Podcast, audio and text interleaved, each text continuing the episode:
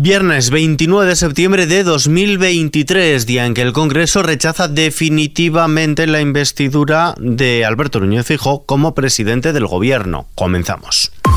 ISFM Noticias con Ismael Arranz. ¿Qué tal? La investidura del líder del Partido Popular, Alberto Núñez Feijóo, ha fracasado definitivamente y la mayoría del Congreso ha rechazado darle su confianza como presidente del Gobierno en una segunda votación en la que no ha logrado mayoría simple. Votos emitidos 350.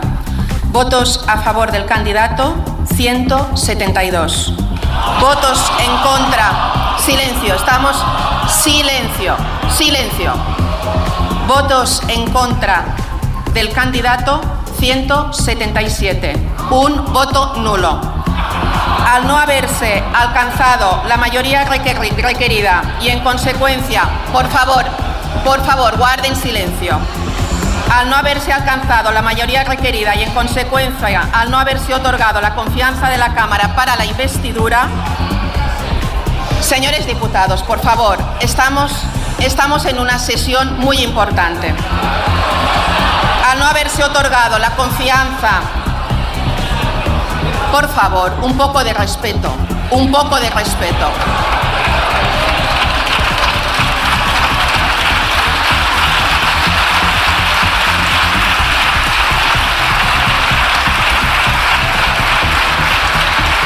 Al no haberse alcanzado la mayoría requerida y, en consecuencia, al no haberse otorgado la confianza de la Cámara para la investidura, esta circunstancia se comunicará a Su Majestad el Rey a los efectos de lo dispuesto en el artículo 99.4 de la Constitución. Se levanta la sesión.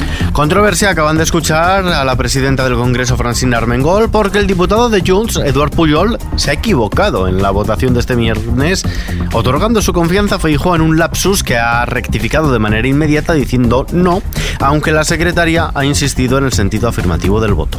Puyol, Bonel, Eduard. Sí. Sí. Sí. En la sesión de investidura, el presidente del Partido Popular, Alberto Núñez Feijóo, ha retado a Sánchez a subir a la tribuna del Congreso a aclarar si defiende la amnistía y el referéndum que demandan los independentistas para apoyar su investidura. ¿Día sí o no? Yo digo no. ¿Y usted? ¿Referéndum sí o no? Yo digo no. ¿Y usted, señor Sánchez?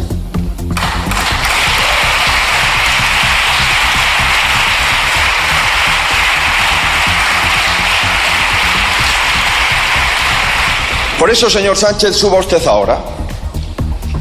Suba usted aquí. No se esconda ante nadie.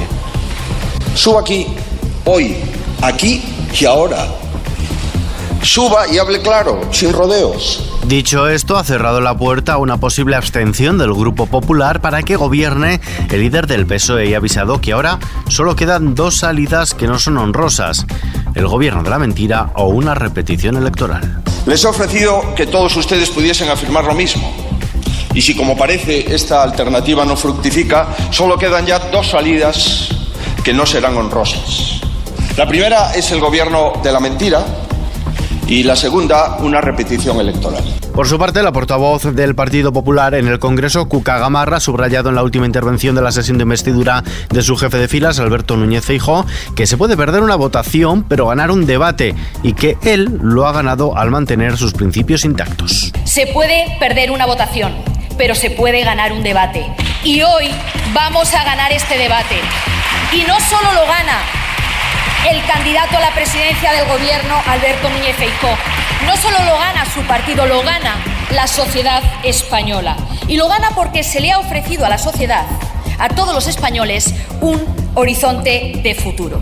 En definitiva, Alberto Núñez Feijóo le ofrece a los españoles un proyecto sugestivo de vida en común, que diría Ortega.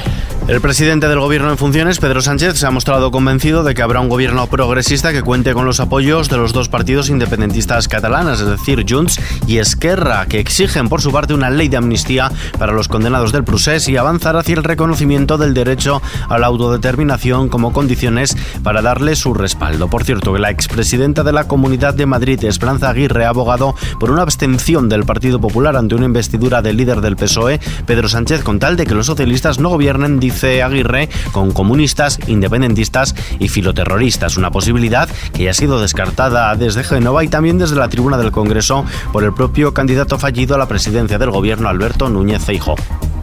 Apelar a la coherencia y apelar a la conciencia no es apelar al transfugismo, sino a la integridad personal y política.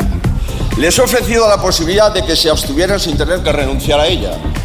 Le advierto que no vamos a admitir, señorías, no vamos a admitir el cinismo de que nos pidan luego ustedes a nosotros lo que ustedes se niegan a hacer ahora con el partido más votado de los españoles.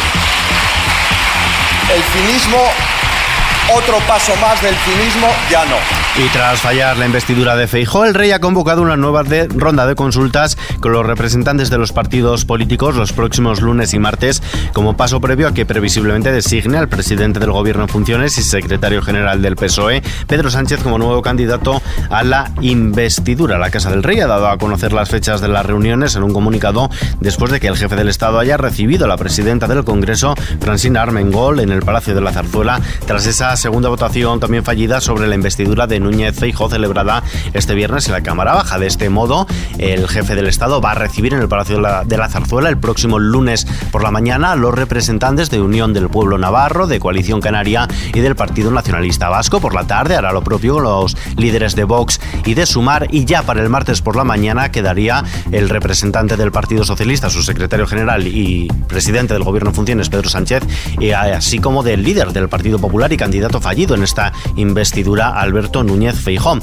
Por cierto, que el presidente del gobierno, Mariano, el expresidente del gobierno, Mariano Rajoy, ha situado el nacionalismo como uno de los enemigos de la democracia y ha confesado que la amnistía es una cuestión, dice Rajoy, que le pone muy nervioso. Yo no sé si al final la famosa amnistía se va a aprobar, no se va a aprobar, desconozco las intenciones de quien pueda hacerlo, que no soy yo, evidentemente, en ese caso mi posición estaría muy claro, pero yo creo que la amnistía es una enmienda a la totalidad de algunos de los aspectos más importantes que van unidos a, a, lo que es la democracia liberal, en concreto a la igualdad y al Estado de Derecho.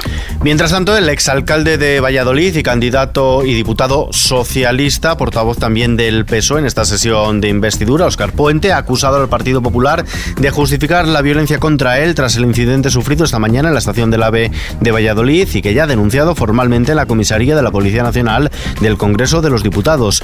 Oscar Puente en declaraciones al diario.es. Yo no quiero atribuirlo a, a nadie ni a nada. La, la, responsabilidad de las cosas son de las personas que las cometen. ¿no? Lo que sí es evidente es que en este país eh, bueno, sucede periódicamente y en esta ocasión está sucediendo de una forma muy virulenta cuando la derecha no está en el poder, eh, tensa la, la situación hasta límites insospechados. Puente ha reprobado al Partido Popular por unas declaraciones del vicesecretario de organización, Miguel Tellado, sobre su encontronazo con un psicólogo de Valladolid. El Colegio de Psicología de Castilla y León estudia posibles sanciones deontológicas a su colegiado, que ya ha sido sancionado en dos ocasiones anteriores. De hecho, y sin ir más lejos, el pasado 14 de septiembre fue detenido en Valladolid por atentado a la autoridad cuando se encaró con dos agentes de la policía local. Cambiamos de asunto. La ley de bienestar animal entra en vigor. La Real Sociedad Canina de España calificado la entrada en vigor hoy de la Ley de Bienestar Animal como una buena noticia al contar por fin con un marco normativo común en todo el país, con los mismos derechos y obligaciones en todo el territorio. No obstante, consideran importante que el futuro gobierno concluya su desarrollo reglamentario para que entren en vigor aspectos positivos de la ley como los seguros de responsabilidad civil obligatorios. En lo que toca a los bolsillos, la luz supera la barrera de los 100 euros, la electricidad superará este sábado el precio de 100 euros el megavatio hora en el mercado mayorista, una barrera que únicamente había superado este año en el mes de febrero, aunque sigue costando menos de la mitad que hace un año. El IBEX 35 por su parte cierra prácticamente plano. La bolsa española ha subido este viernes el 0,01%. Lo hace condicionada por la caída de parte de los grandes valores. El selectivo español se coloca en los 9.428 puntos. En el año gana el 14,5%. El euro se cambia por un dólar con casi 6 centavos. Más cosas. Hoy se celebra el Día Internacional de la Concienciación sobre la pérdida y el desperdicio de alimentos. Con esta ocasión, el Papa Francisco ha pedido atajar la plaga de la pérdida y el desperdicio de alimentos. Una práctica, dice el sumo pontífice, que es tan alarmante y funesta como la tragedia del hambre, que tan cruelmente aflige a la humanidad. Y también hoy se celebra la Noche de los Investigadores. Juega, crea, descubre y disfruta. Esta es la premisa con la que desde esta mañana se celebran centenares de actividades en toda España para acercar la investigación y la ciencia a la sociedad a través de la iniciativa La Noche de los Investigadores que tiene lugar simultáneamente en 400 ciudades de Europa y que se celebra desde el año 2005. Vistazo ahora al mapa del tiempo. Las temperaturas ascenderán este sábado y registrarán valores superiores a los normales para la época en prácticamente toda España. En general se prevé tiempo estable y seco con predominio de cielos poco nubosos o con algún intervalo disperso de nubes altas, solo con algo de nubosidad baja matinal en la mitad nordeste de Galicia, área cantábrica, Alto Ebro y en el área del Estrecho, así como de forma dispersa en el resto del área mediterránea peninsular y en Baleares. En Canarias se va a registrar calimas, esperan cielos poco nubosos o con intervalos de nubes bajas en el oeste, nubosidad de tipo medio y alto que se irá desplazando del centro al este del archipiélago, dejando intervalos de nubes altas con probabilidad de algún chubasco en Tenerife. Y como decimos, las máximas van a ser claramente superiores a los valores normales para esta época, superándose los 33 o los 35 grados en el cuadrante suroeste peninsular y localmente incluso en las depresiones del nordeste, meseta norte, zonas de interior del extremo norte y del levante y en las islas Canarias Orientales. Y terminamos.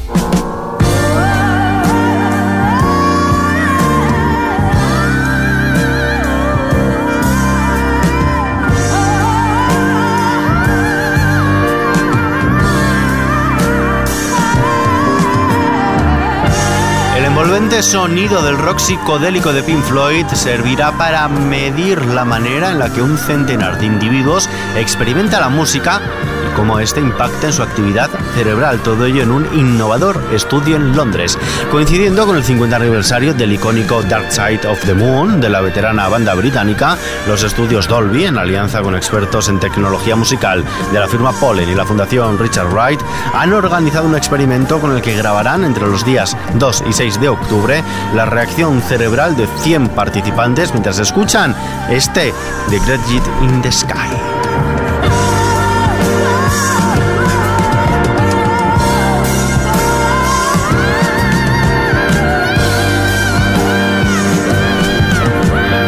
noticia, que por cierto está ampliada en nuestra web kissfm.es, nos despedimos por hoy. Pero la información continúa actualizada en los boletines de XFM y en las ediciones del fin de semana de nuestro podcast XFM Noticias. Víctor Álvarez en la realización, un saludo de Ismael Arranz, hasta la próxima.